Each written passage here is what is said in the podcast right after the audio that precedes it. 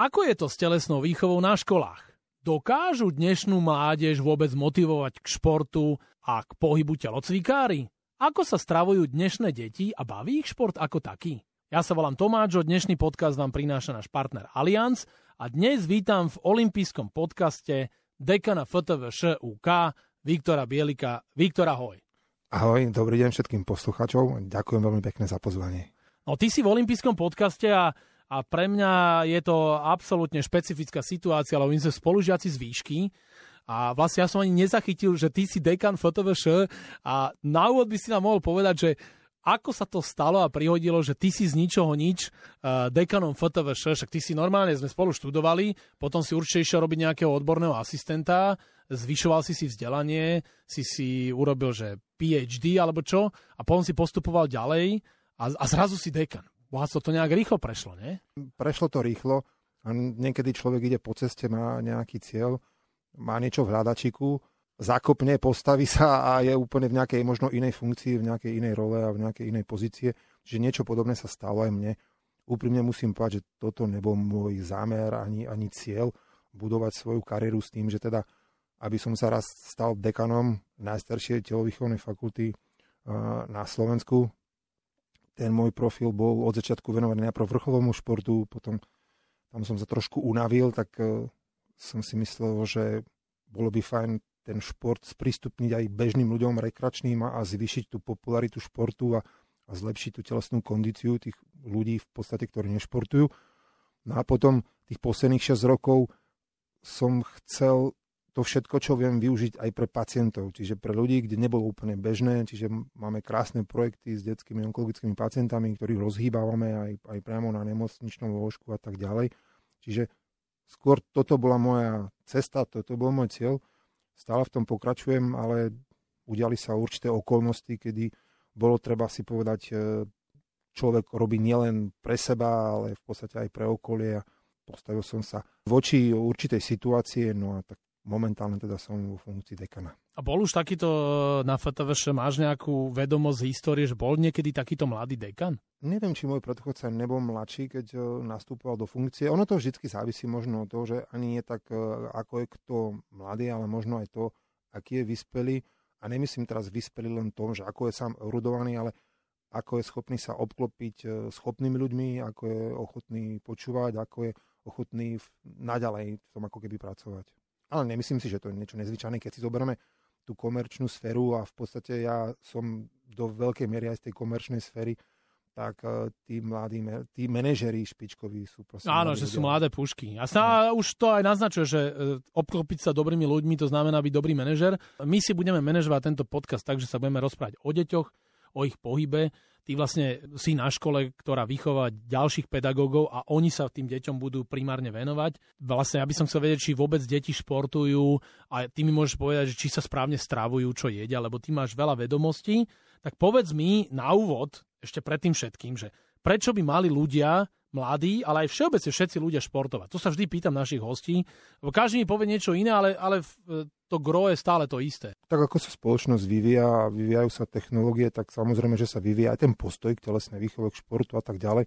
Nikdy v histórii nebola väčšia potreba venovať sa telesnej výchove, športovaniu, ako je teraz, pretože v podstate nám veľmi ubudli také tie prirodzené činnosti, ktoré nás nutili sa hýbať, čiže zobrať tašku, dostať do ruky 20 korún a kúpiť mlieko, rožky a maslo chleba. Že toto všetko už je zabezpečené pomocou aut. Tie deti nemusia chodiť do školy, zo školy, čiže odpadol úplne transport. Čiže v podstate, keď dieťa nedáme na kružok, keď dieťa, keď dieťaču nevytvoríme športovanie a pohyb, tak um, má minimálnu možnosť sa hýbať. Čiže to je tá potreba, prečo no, tie deti momentálne naozaj veľmi potrebujú, aby sme sa im venovali a aby sme sa prispôsobili času a priestoru. Ale ja im vždy hovorím na eventoch, že deti, keď budete športovať, nezabudnite, budete mať oveľa lepší život. Budete žiť kvalitnejšie, bude vám lepšie fungovať aj mozog a celkovo budete mať lepší pocit zo života. Aj toto je také dôležité.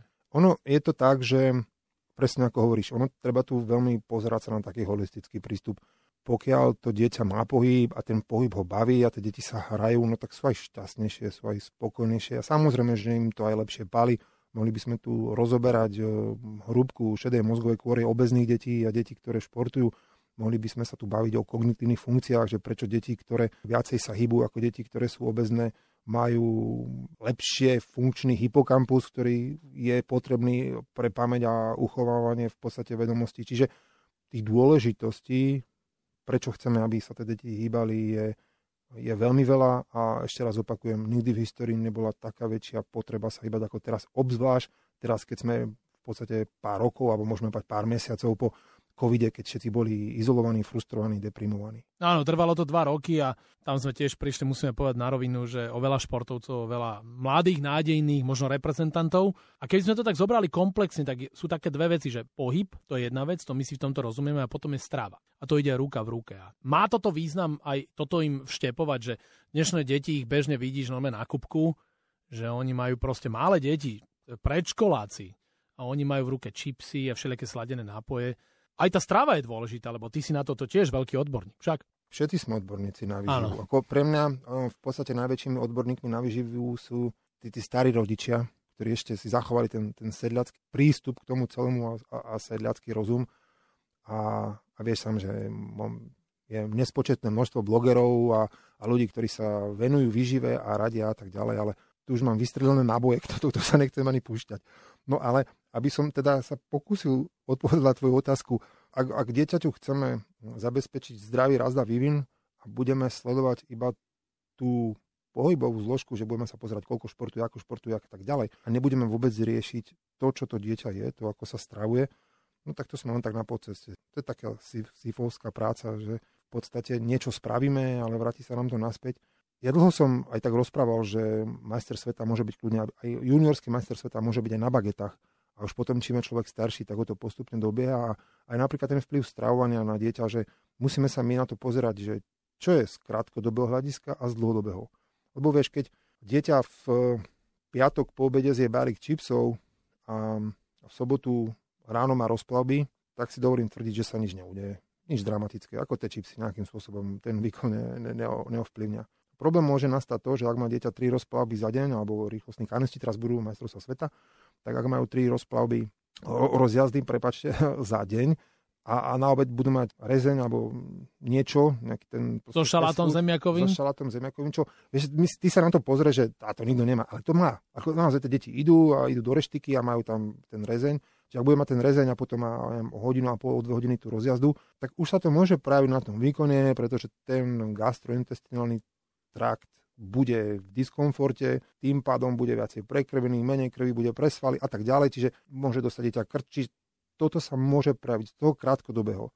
A potom samozrejme, že z toho dlhodobého, ak to dieťa naučíme na neustalú priemyselne a chemicky upravenú potravu, samé aditíva, konzervanty a tak ďalej, tak toto všetko má negatívny vplyv na jeho tráviaci trakt, na jeho mikrofloru. Tá mikroflóra má zase vplyv na jeho imunitný systém, čiže to dieťa môže byť častejšie, chorlavejšie. Ak má zlú stravu a naložíme potom na ňo, lebo vieš, toto si my neuvedomujeme, že ten žiacký juniorský vek je na to, aby sme ich pripravili na to, že prídu do seniorek a tam im musíme ich zaťažovať. Ak tá denzita kosti napríklad tým, že je zlá strava, nie je dostatočná, čiže kost nie je vhodne mineralizovaná, no tak vznikajú únavové zlomeniny. Čiže to je tak z takého dlhodobého hľadiska. Čiže áno, strava má zásadný vplyv dnes vplyvom črevného mikrobiomu. Vieme popísať, e, či už je to na sval, či sú to na kosti, či už je to na funkciu mozgu, výživu neurónov a tak ďalej.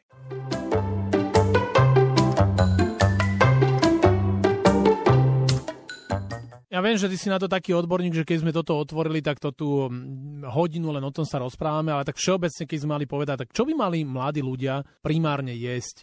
Že aká by mala byť tá vyvážená strava, zdravá, aby boli oni zdravší a potom, aby mohli následne podávať nejaké adekvátne výkony, ak teda sa venujú aktívne športu. To sa dá veľmi jednoducho vysvetliť. Čiže ak rodič chce niečo pre to dieťa, tak v prvom rade musí mu urobiť režim. Čiže musí zabezpečiť to, aby dieťa nevyjadalo celý deň. Dobre, je 4 krát za deň, je 5 krát za deň, fajn. Ale medzi tými pauzami nič, žiadne oriešky, že sú zdravé, žiadne jablčko, žiadne, proste nie. To dieťa musí mať režim, aby ten trávací trakt v podstate mohol pracovať, je, lebo je to v podstate tiež sval. Čiže jedna vec je pravidelnosť. No a potom samozrejme, že my potrebujeme, aby, a to nielen deti, ale aj dospelí a samozrejme, že aj seniori, aby mali tú stravu teda plnohodnotnú. Tu by som to aj nehral, že bielkoviny, sacharidy, pomer nie poďme sa baviť na to, aby bola čo najmenej spracovaná. Čiže naozaj vyberať tie potraviny, ktoré nemajú predlženú trvanlivosť, čiže čerstvé varné jedlo, aby to dieťa malo pol kila ovocia a zeleniny za deň, aby malo dostatok obilnín, pretože potrebujeme vlákninu, aby sme napríklad už tie spomínané baktérie nakrmili. Potrebujeme, aby deti príjmali v dostatočnej miere kyslomliečné výrobky, pretože ak je to, či už to tie zakysanky a probiotické jogurty, oni umožňujú lepšie strebať nielen aminokyseliny, ale aj napríklad už ten spomínaný vápnik. Ono v podstate je to veľmi jednoduché a to ľudstvo je tu niekoľko tisíc rokov a nikdy nebola väčšia pozornosť vo vyžive, ako je teraz. A to ľudstvo prežilo. A nemôžeme povedať, že Zátopek, keby dneska dostal nejakého dietologa, že by behal tú desinu ešte o dve minúty rýchlejšie. Ja tomu neverím. To znamená, že jediné, čo my potrebujeme, sa trošku vrátiť naspäť. A to vlastne chceme. Čiže preto, ak je dobre nastavená strava, a či už sú to strukovy, napríklad, vieš, že častokrát sa bajíme o proteínoch a treba nabrať svaly a, a meso a neustále vačka. No dobré, a strukoviny? Máme šošovicu, máme fazulu, máme hrak. To je obrovský zdroj bielkovín, komplexný, vlákniny, škrobov a tak ďalej. Ono v podstate je to... To, čo hovoríš od začiatku, že od našich starých rodičov, ne? Ja presne Však? tak, tak by som začal a vieš, napríklad my sa kľudne môžeme baviť o, o slanine. Často dostávam otázku, že máme slaninu alebo nemáme. Ja tak niekto povie, áno, má nastené masné kyseliny. No a moja otázka je, odkiaľ tá slanina? To je slanina z Oravy, že to je naozaj len odrezané, nasolené, vyúdené, alebo to v tom mesokombináte celé spracovali, nafúkli. Čiže to je rozdiel medzi slaninou a takto môžeme pokračovať vačkami, takto môžeme pokračovať, že, že koľko mesa do týždňa tak áno, sú nejaké limity, že 180 gramov už potom to do určitej miery červené meso môže byť ako pôsobiť karcinogéne, ale tiež sa treba spýtať, aký je pôvod toho mesa. Vieš napríklad ryby. Máš rád ryby? Ja mám, ale už som tiež zistil, že je rozdiel ryba, strúžik, čo si chytím niekde v potvočiku, ano. v Bystrinke, tam pod vtačníkom a je veľký rozdiel nejaký umelo chovaný losos niekde v Škótsku, ktorého ti ešte dofarbia. Vieš? No, a to, ti... a to normálne cítiš, to normálne cítiš. No, cítiš, len vieš, jedna vec je veľmi dôležitá. Áno, oni krmia rôznymi kukuričnými zmeskami, fortifikované minerály, vitamíny a tak ďalej v tých v podstate jazierkách a, a farmách rybacích. No a potom si dober, že vylovíš rybu niekde v strede váhu a tam zase idú všetky čističky a máš pocit, že vylovil som si rybu. Čiže už to nie je záruka, ako to bolo proste predtým, že si vyťahneš rybu z mora, že si vyťahneš e, rybu niekde z rieky a, a je to vlastne ten símbol zdravia, pretože sú teraz už vieme plné mikroplastov, kovov a, a tak ďalej. Proste tu není nejaký uniformný vzorec, že musím, že vráťme sa dozadu, že vráťme sa to, čo, vieš, že napríklad bol COVID a všetci kváskovali. Hej, super. A, a to je to, čo vlastne my potrebujeme, že my potrebujeme, aby v podstate tie kvasinky spracovali tie škroby a bielkoviny v obilninách tak, aby to bolo pre človeka čo najlepšie stráviteľné. Ale pokiaľ mamička kúpi nejakú celozrnú žemlu v supermarkete, kde to prišlo z Polska mrazené a neprešlo to poriadne procesom kvasenia, dal tam nejaký booster, za pol hodinu to celé vybuchlo, hej, nakvasilo, dali to do PC a potom my sme to tu zohriali. Napriek tomu, že tam na nás žmurkajú nejaké semiačka a tak ďalej, ja to nepokladám za zdravé. Nikdy sa mm, v histórii nerozprávalo tak o tejto zdravej stráve, o výžive a nikdy sme ani nehovorili o tom, že je potreba športovať. Napriek tomu ja mám pocit, že mm, je taký kritický stav, lebo tej pohybovej aktivity tie deti majú málo. A, a prečo je to tak? Že prečo sa to tak zmenilo? Ty už tie deti ani nestretneš až tak na ihriskách a stačí len teraz v lete ísť na Kupko a vidíš proste, že to sú nové safalátkové deti, že tam je fakt tá štatistika taká, tých 20%, že majú nadváhu, miernu obezitu, alebo normálne obezitu, vie, že sú tučné. Deti, že prečo je to tak? Že čo sa tak zásadne zmenilo? Dobre, zásadne sa zmenilo to, že sa máme menej príležitosti sa hýbať bežnými činnostami, to už som v úvode vysvetlil, ale ďalšia vec, čo sa výrazne zmenilo, je to, že bez ohľadu na to, že či je to nejaký barokový anielik, alebo že či je to dieťa, ktoré vyzerá ako odretý zajac, a deti chcú súťažiť, chcú sa zabávať. My proste potrebujeme mať fan. Každý sa chce zabávať, lebo to, že sa zabávame, tak je nám príjemne, vylúčujú sa rôzne teda... Áno, sú tam hormóny šťastia. Však... Opioidy, hej, Áno. čiže máme sa fajn. Čiže my všetci sa chceme zabávať. Chceme počas toho dňa nájsť niečo, čo nás vlastne zabaví. No a pre väčšinu detí je zabavnejšie sedieť a pozerať Netflix alebo si vyťahnuť uh, mobil, hrať tam nejakú hru s niekým, četovať kde sa stále proste mení. Čiže čo sa prvé zmenilo? Zmenilo sa to, že sme veľmi nároční na to, a ako sa nám menia činnosti, či už v mobile, kdekoľvek. Čiže ako keby sme mohli povedať, že napriek tomu, že deti sedia, sú neposednejšie. To znamená, že ak to dieťa má obrovské množstvo digitálnych príležitostí sa zabávať, nemá potrebu sa nahnať za auto, veď sa spotí, veď sa zadýcha. Ale vieš, spred 30 rokov, keď si pamätáš naše prázdniny, tak uh, sme sedeli s bratom, že čo ideme vymyslieť, lebo sa nudíme. Ne? Mama v práci, otec v práci, nemohli sa venovať, čiže museli sme nejakým spôsobom nájsť tú zábavu, tak sme si išli na potok, nemali sme báze, nemali sme nič. Áno, musel si si, už len kým si si urobil tú tvoju priehradku urobil si na, si na tom potoku, tak to pol dňa si zabil, ne? No a keď si si ju spravil, tak tá voda mala 8 stupňov alebo 10 Áno. stupňov, čiže musel si zase čakať, kým trochu sa oteplí a, a, toto boli, a takto sme sa vlastne zabávali. Toto sa vlastne zmenilo, že zmenila sa pozornosť e, zábavy to, čo môže zamestnať to dieťa, aby sa cítilo pre seba, seba uspokojivo. Ten spôsob zábavy sa zmení, lebo je viacej tých informačných technológií. Čo ty navrhuješ, že, že ako sa to dá nejako systémovo zmeniť, že aby deti sa viacej hýbali, menej do toho pozerali. Čo je tvoj nejaký plán alebo nejaký spôsob, ako toto vyriešiť? Ja nemám patent na múdrosť a v tejto oblasti tiež nie sám som otcom, no, mám dve deti a tiež bojujeme s digitálnymi technológiami, tiež bojujeme s priemyselne spracovanými potravinami. Čiže Lebo máme... aj tvoje deti zistili, tak ako môj syn, že tie, čo sú e, umelo spracovávané a dochucované, že ono to je lepšie pre tie deti. A to niekedy ochutnám, čo oni majú taký, vieš, je, je portfólio veľmi široké cukríkov rôznych, a to je fantastické, akože to Jedna vec je tá farba, už keď si tak... Však, že farba, že tiež ich učíš. Zabočil, ale, ale vieš, zaujímavé napríklad tu, no, že niektorí výrobcovia pridávajú do stravy kofeín a je to z toho dôvodu, že um, kofeín je v podstate hm, látka, ktorá okrem iných tých e, náženov ráno udrží ešte pri živote, teda, alebo žena zobudí, tak e, zvyšuje, potre- zvyšuje apetít. Čiže keď si zoberieš napríklad kvety na lúke, tak obsahujú malé stopy kofeínu, aby prilákali tú včelu, aby tú včelu urobili ako keby závislú na tom nektári. Čiže toto je jedna vec, že to taká proste malá odbočka, ale a, nemyslím si, že treba to radikalizovať tým, že zoberme deťom všetky mobily, úplne im všetko zobereme a teraz budete len tu sedieť a budete sa nudiť a vy niečo vymyslíte. Skôr ja častokrát hovorím, že treba sa prispôsobiť v tom čase a priestore, lebo, lebo v tom ten jedinec vlastne prežije. Čiže my potrebujeme tie deti naučiť sa prispôsobiť aj v tej spleti tých uh, zdravých a nezdravých potravín a musíme ich naučiť, akým spôsobom budú tie technológie zvládať, lebo oni ich budú musieť zvládať čoraz viacej. My nevieme, čo bude za 20 rokov, že to sa nedá predpovedať. Čiže treba to striedať a treba napríklad, ja som aj za to, že treba tie deti odmeňovať. Dostaneš a poď so mnou na túru. Tak deti nechcú chodiť na túru, hej, ale my keď ideme do Vysokých Tatier, tak 8-ročný syn nemá problém ísť na Sliesky dom, na druhý deň na Zboničku a naozaj na tretí deň na Terryho chatu. Ale vždy za tým proste niečo je. Hej, čiže on som ho kupčí, on som ho obchoduje a ako mne to nevadí, pretože učil svetí prostredky a keď mať 25 rokov a pôjde niekde na čunder so spolužiakmi z výšky, tak uh, už to proste bude mať v sebe.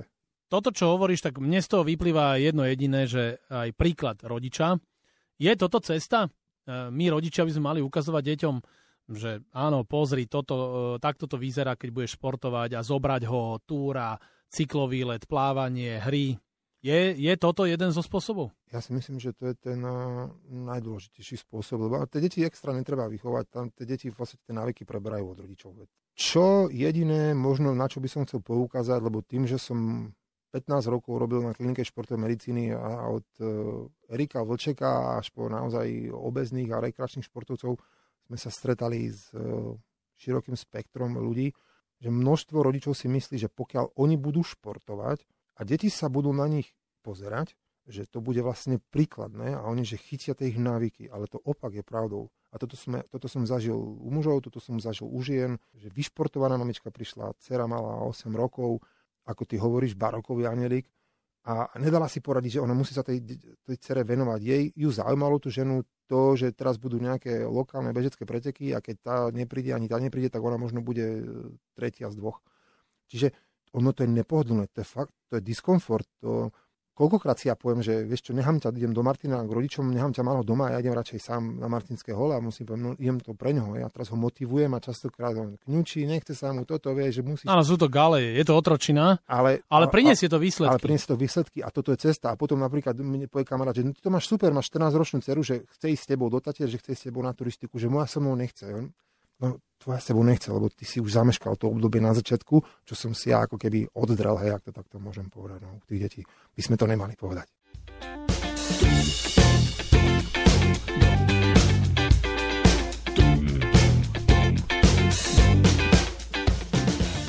Čiže v mladom veku zasiať semienko a potom e, to vyklíči a máme krásne športové kvety. A presne tak. A potom možno príde nejaká búrka alebo obdobie sucha, že tá kvetina trošku zvedne, hej, príde puberta, tam to začne bušiť všetko, ale OK, ve to nevadí, pretože to obdobie prejde a to dieťa, ako náhle to v sebe má, ono to zase príde obdobie dažďov a skličí. A ja sa vlastne teraz môžem zase pekne dostať k tebe a k tvojej alma mater, že ty si dekanom FTVŠ, a môžu školy a inštitúcie prispievať tiež k tomu, k tej lepšej edukácii v oblasti pohybu, aj výživy.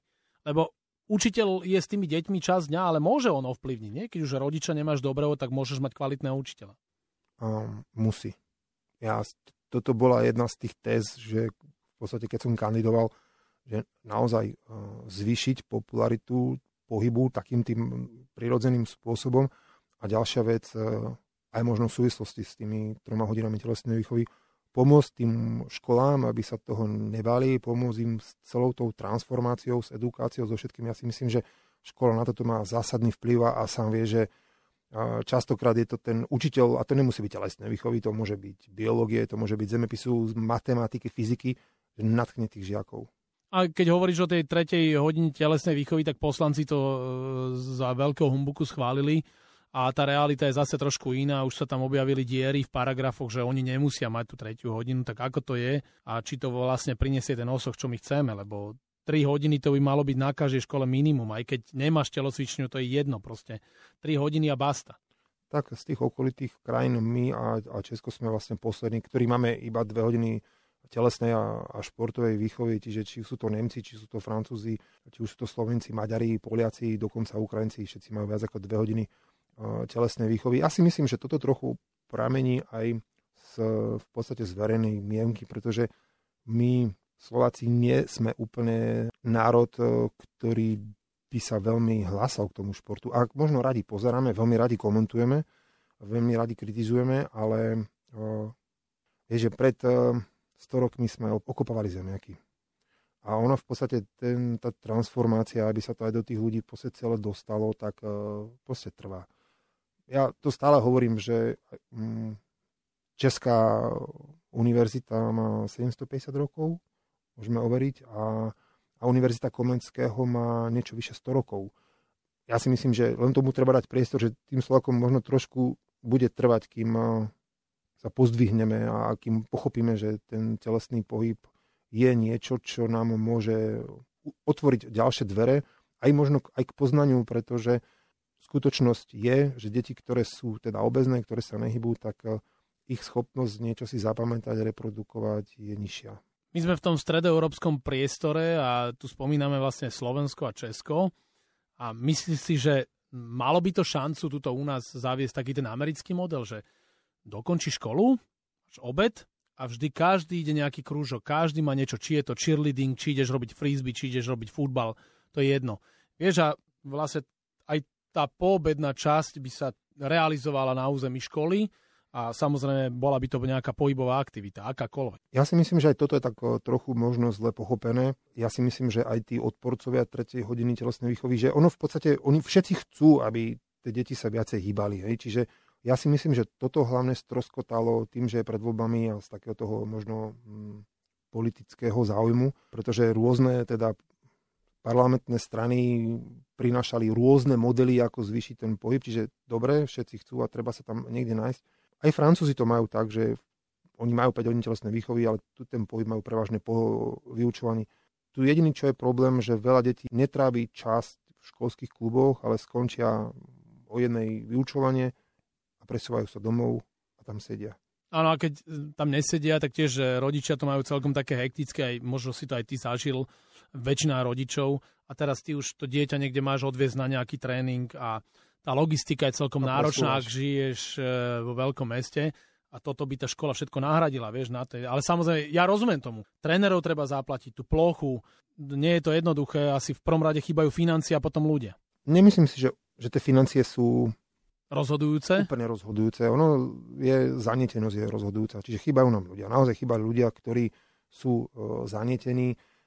Vieš sám, že v podstate mnoho krajín západných, hej, tak uh, majú ten systém dobrovoľnosti.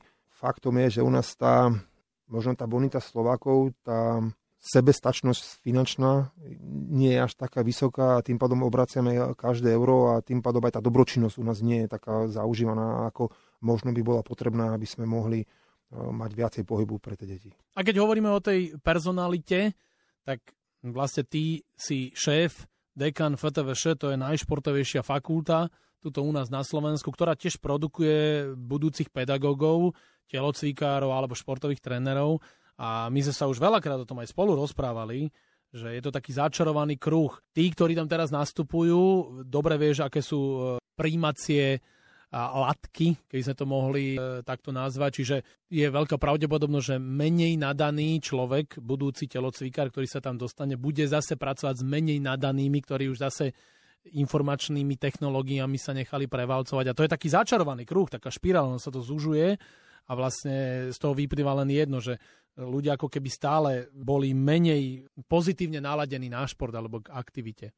Ja s tebou úplne súhlasím a myslím si, že v minulosti bolo oveľa viacej takých telocvikárov, ako my sme zažili aj ja na školách základných aj na, aj na Gimply.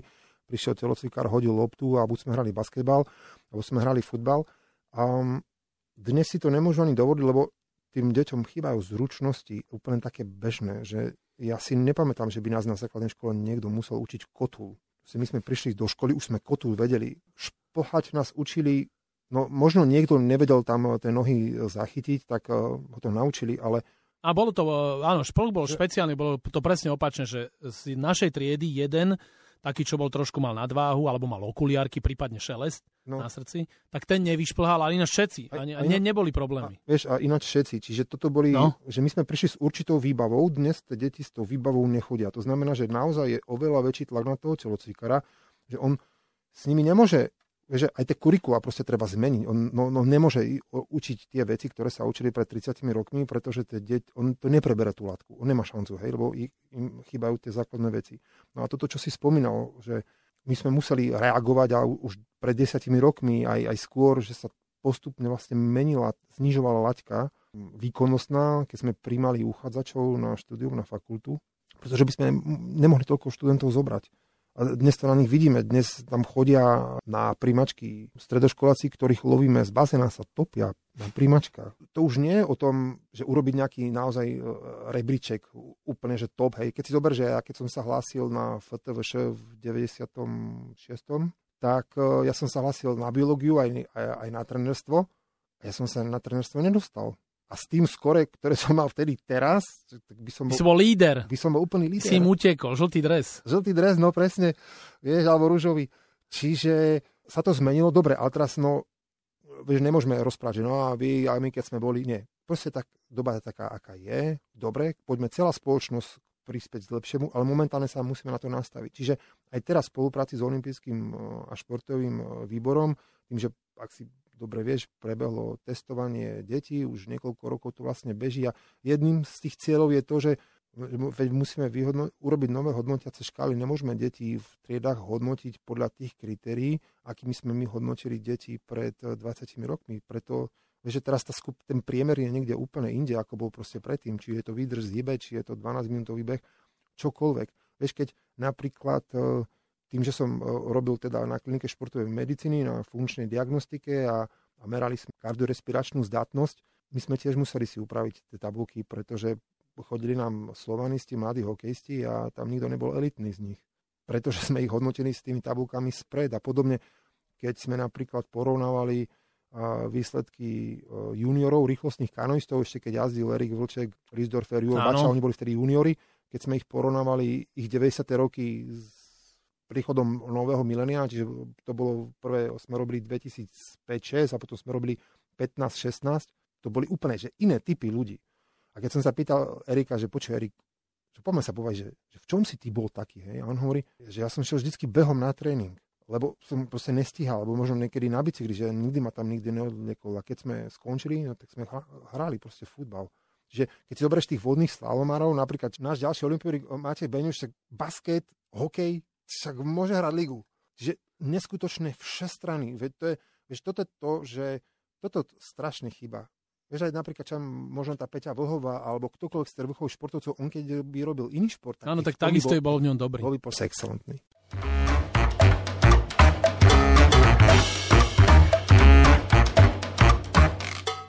Ty si už niečo naznačil, to, čo si hovoril, tú batériu tých testov, to je vlastne olov, odznak olympijskej všestrannosti a ja som toho súčasťou.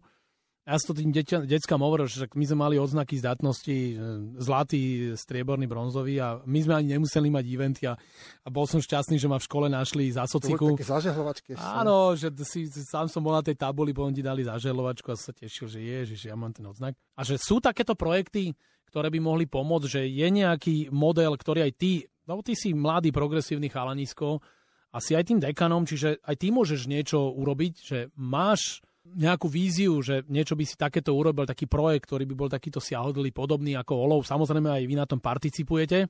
Mám jeden v hlave, pretože robili sme množstvo rôznych komparácií, kde sme ukázali, že dnešné deti majú telesnú kondíciu horšiu ako tie deti predtým. To nikoho nezaujíma. My sa môžeme na to, že môžeme sa natchnúť Hej, môžeme sa povedať o tom, že nevie dieťa spraviť sedlák, že sa vôbec ani neudrží na hrazde, nie že pokrčený, že sa neudrží. Je to naozaj možno prenesenie, ale je to fatálne. Ale toto nikoho nezaujíma v spoločnosti. Čiže jeden spôsob, ako my musíme preukázať, že ten telesný pohyb má svoje opodstatnenie a to dostaneme aj do tých rodičov, ktorí nemajú vzťah k športu, je, že ukázame, že deti, ktoré športujú, sú múdrejšie, deti, ktoré športujú, sa majú lepšie, sú menej deprimované a lepšie sa uplatnia v živote. Toto musíme dokázať. Pokiaľ toto sa nám nepodarí, že budeme mať dôkazy o tom, že na toto vplyva telesný pohyb, to, že máme menej olympijských medalí, to bežného človeka nezaujíma. To, že nám odišla generácia hokej, hokejistov, to ľudí nezaujíma, ich zaujíma to, aby kritizovali, že nepostupili do, do semifinále. Čiže aby sme sa dostali k tým ľuďom bližšie, musíme proste hrať ich hru a musíme naozaj preukázať, že ty vieš, že keď dieťa športuje, tak e, to je o tom, že ono si musí zorganizovať čas. Čiže má nejaký deň ono musí vedieť hygienické návyky. Toto všetko... Áno, už máš disciplínu, si úplne iný človek. A tie deti, ktoré, ktorým sa tí rodičia nevenujú, dostane 10 eur na 10 a kúpi si čipsie a fakt to tak je, tak e, oni tieto návyky nemajú a potom sa ťažko môžu niekde ako keby vieš, uplatňovať. Čiže toto je moja taký, že a to, čo som si dal, že ešte kým teda budem v tejto oblasti pôsobiť, tak eh, rád by som na tieto otázky zodpovedal. A toto si veľmi pekne povedal, lebo týmto už by som kvázi mohol ukončiť náš týmtok v olympijskom podcaste, že to si krásne povedal, že prečo by mali mladí ľudia športovať, lebo budú múdrejší, budú aj lepšími ľuďmi, budú mať lepšiu sebadisciplínu. Ty si vydal aj perfektné publikácie. Tam si to asi všetko zhrnul, tieto dôležité veci. Ja aj na evente som teraz mal a hrozne sa na tom zabával, že neležme, bežme. A potom boli aj také diagnostické, proste regenerácia športovom tréningu, umenie behať. Takže prečo ty si vydával tieto publikácie? Že ty si to uvedomoval, že je to teraz horšie s pohybom aj celkovo spoločnosti? Alebo len tak si mal tie informácie, že dám ich niekde von, aby si aj e, iní prečítali, aby vedeli, že ako majú žiť lepšie? Mňa veľmi baví písať. Ja by som povedal, že ešte radšej píšem, ako čítam. A bez ohľadu na to, že či je to teda odborná tematika, alebo že či sú to vedecké články. Väčšinou veci, pre nich najhoršia časť toho celého výskumu, už keď sa to všetko namerá a urobí, je vlastne urobi, napísať z toho článok a ja sa vždy najviac na to teším, čiže napísať to, to je také. Ktorúkoľvek z tých kníh, keď som písal, tak uh, ja sa viem dostať do takého že delíria. Ja nerobím nič iné, ja nedvíjam telefonáty, ja tam na maily. Ja idem niekoľko týždňov a proste sa venujem len tomu tej problematike tá prvá kniha Neležme, bežme vznikla z toho, že to vtedy tak začalo sa veľmi proste behať a rôzne eventy, sci-fi, maratóny a tak ďalej. A, a zrazu nebolo na behu Devín, na národnom behu Devín nebolo 700 ľudí, ale zrazu bolo 3000, Áno, a potom 5, 6 a potom sme to zavreli, že potom... už nemôžeme ani e, pod bralom odštartovať. Presne tak a to bolo v roku 2010, kedy ja som v podstate vystihol jeden moment a to bol taký, že na Slovensku nebola, na, na trhu nebola kniha o behu. Profesor Hamar napísal ešte všetko o behu, to bolo v nejakých, myslím, 80 rokoch a potom v podstate, že ne, ne, nebolo nič, čiže toto si myslím, že to bola taká prvá vlna a preto aj sa to celkom no, dobre sa to predávalo a, a, a bola podpora a tak ďalej. A potom som mal potrebu, tým, že som sa venoval behu, aj som trénoval triatlonistov, duatlonistov, tak som mal potrebu ako keby to, čo viem niekde dať. Napísal som tú druhú knihu Umenie beha 2014 a tým pádom som to celé uzavrel. Ja už som sa nechcel s nikým baviť o behu, lebo ja som povedal, OK, ja som to dal na papier a koniec. Že už ako keby nie je čo. No a potom nastalo to obdobie, kedy sme sa viacej začali venovať tým eh, ľuďom, teda pacientom s rôznymi chronickými neprenosnými ochoreniami, ktorí tiež ten pohyb potrebujú nie kvôli tomu, aby si zlepšili kondičku, respektíve nie preto, aby podali výkon, ale aby si zlepšili kondičku za účelom zlepšenia ich zdravia. Keby si teraz dali jedno odporúčanie, že ktorá eh, kniha by vedela niekomu zmeniť život tak, že by si ho zlepšil a bol by aktívnejší, tak ktorá by to bola? Biblia. Áno, a očená, že zdravá. Ale jedna z tých tvojich, e, ktoré ty si vydal, e, ktoré sú také... Ja, ja by som odporúčil, že neležme, bežme. Ja mám najlepší vzťah k neležme, bežme. Samozrejme, už to prešlo nejakým vývojom, ale možno ešte príde čas, že napíšem niečo. Teraz viac píšem tie vedecké, že napíšem nie, niečo odborné, nejaké pamäti. Áno, tak my ti v tom držíme palce.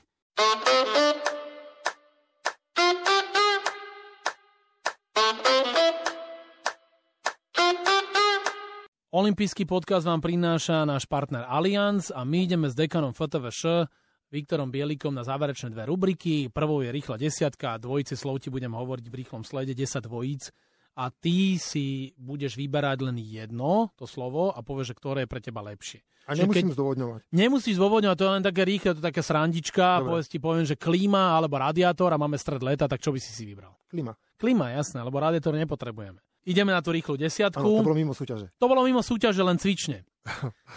Janko Volko alebo Vicky Forster? Janko Volko. Instagram alebo TikTok? Instagram. Ležať alebo bežať? Bežať. Regenerácia alebo koordinácia? Regenerácia. Banán alebo melón? Banán. Študent, poctivý pracant alebo talentovaný lajdák flákač? B.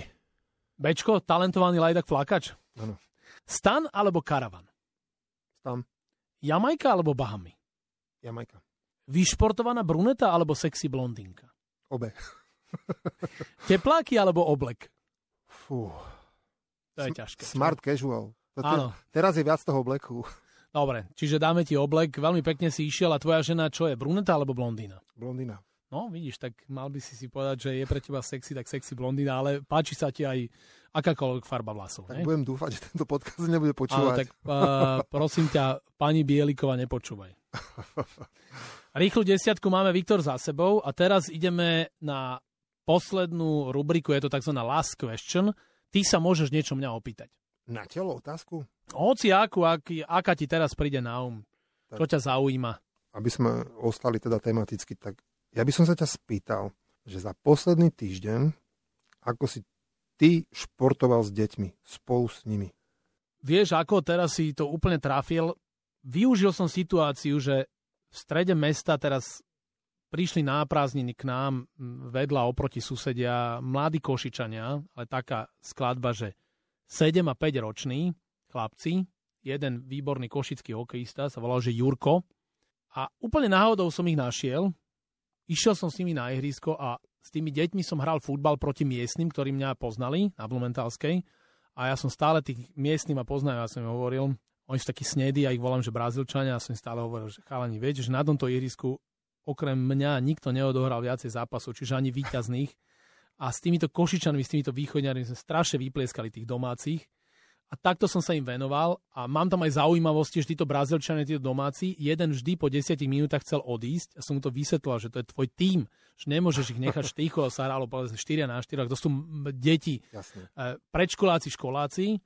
A veľmi som sa na tom zabával, až tak som pochválil týchto košičanov, že každému som dal jednu futbalovú loptu. Čiže traja dostali odo mňa lopty. Normálne originál profi, čo sa s nimi hrajú najvyššie súťaže.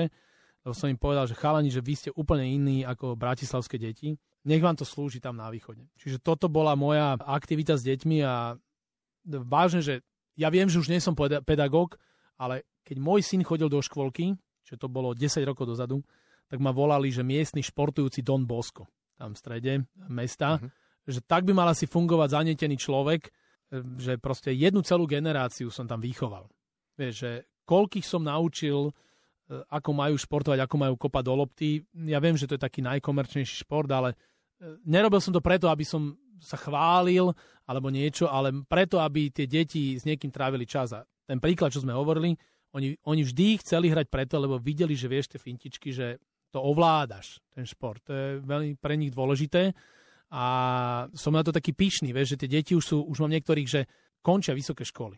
A stále na to spomínajú a ich teraz volám, že poď si zahrať, nejdeš? A nechcú už, nechcú už, lebo oni, že ja už som veľký, že čo ja, že to nevadí. A vieš, toto je to úžasné, čo sme tak uh, načrtli a nabrdli, keď uh, si sa pýtal, že ako by sme toto celé mohli zmeniť, tak presne tak, že potrebujeme mať na každom sídlisku, pred každým panelákom takéhoto šport Billy, ktorý vyťahne z tej tašky čokoľvek a, a zaujme teda nielen svoje deti, ako je, je naozaj, to je to, to je to prvé štádium, že zamestnať svoje deti, naučiť ich šport a tak ďalej, ale to krajšie a to, čo bude mať efekt, je to, keď každý ten jeden šport, byli rodič a tak ďalej, bude dokázať zamestnať aj deti svojich susedov. Áno, a musí ti povedať, že ako som tam prestal chodiť, tak na tom ihrisku to trošku potom tak upadlo. Som to nové vnímal. E, samozrejme, ty máš nejakú prácu, nejaký život a ten tvoj chlapec už má 15 rokov, on už tam nechodí, už robí iné veci.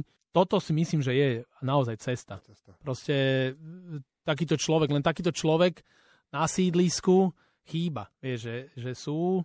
Napríklad v Nemecku som to videl, lebo tam žije sestra a tam tí sú že tam každý rodič chce s tým svojim dieťaťom niečo robiť. To mi tuto u nás chýba. Je to samozrejme spôsobené aj tou životnou úrovňou, že proste možno ten človek má ten voľný čas na toto. A, Máme hlbšie do áno, áno, áno, presne tak. Proste ty musíš byť dlhšie v práci. Nemôžeš, to je zase druhá vec, to by sme zase ďalší podcast museli otvoriť. Ja prídem rád. Hej, prídeš a prebereme spoločenskú situáciu. Našim hostom v olympijskom podcaste bol dekan FTVŠ Viktor Bielik. Držíme palce teda, Viktor, nech FTVŠ produkuje čo najviac e, prošportových pedagógov, aj takých ako som ja, ktorí potom zostanú vonku s deťmi len tak a niečo ich naučia. Dobre, aby sa nám darilo a aby Ďakujem sme mali lepšiu športovú a pohybovú úroveň. Ďakujem ešte raz veľmi pekne za pozvanie a pozdravím poslucháčov.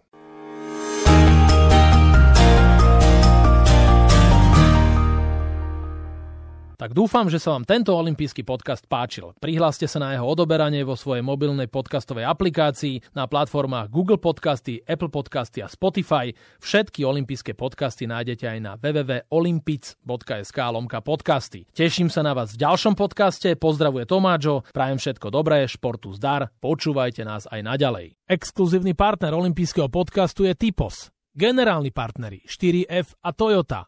Hlavný partner Allianz partner Matador.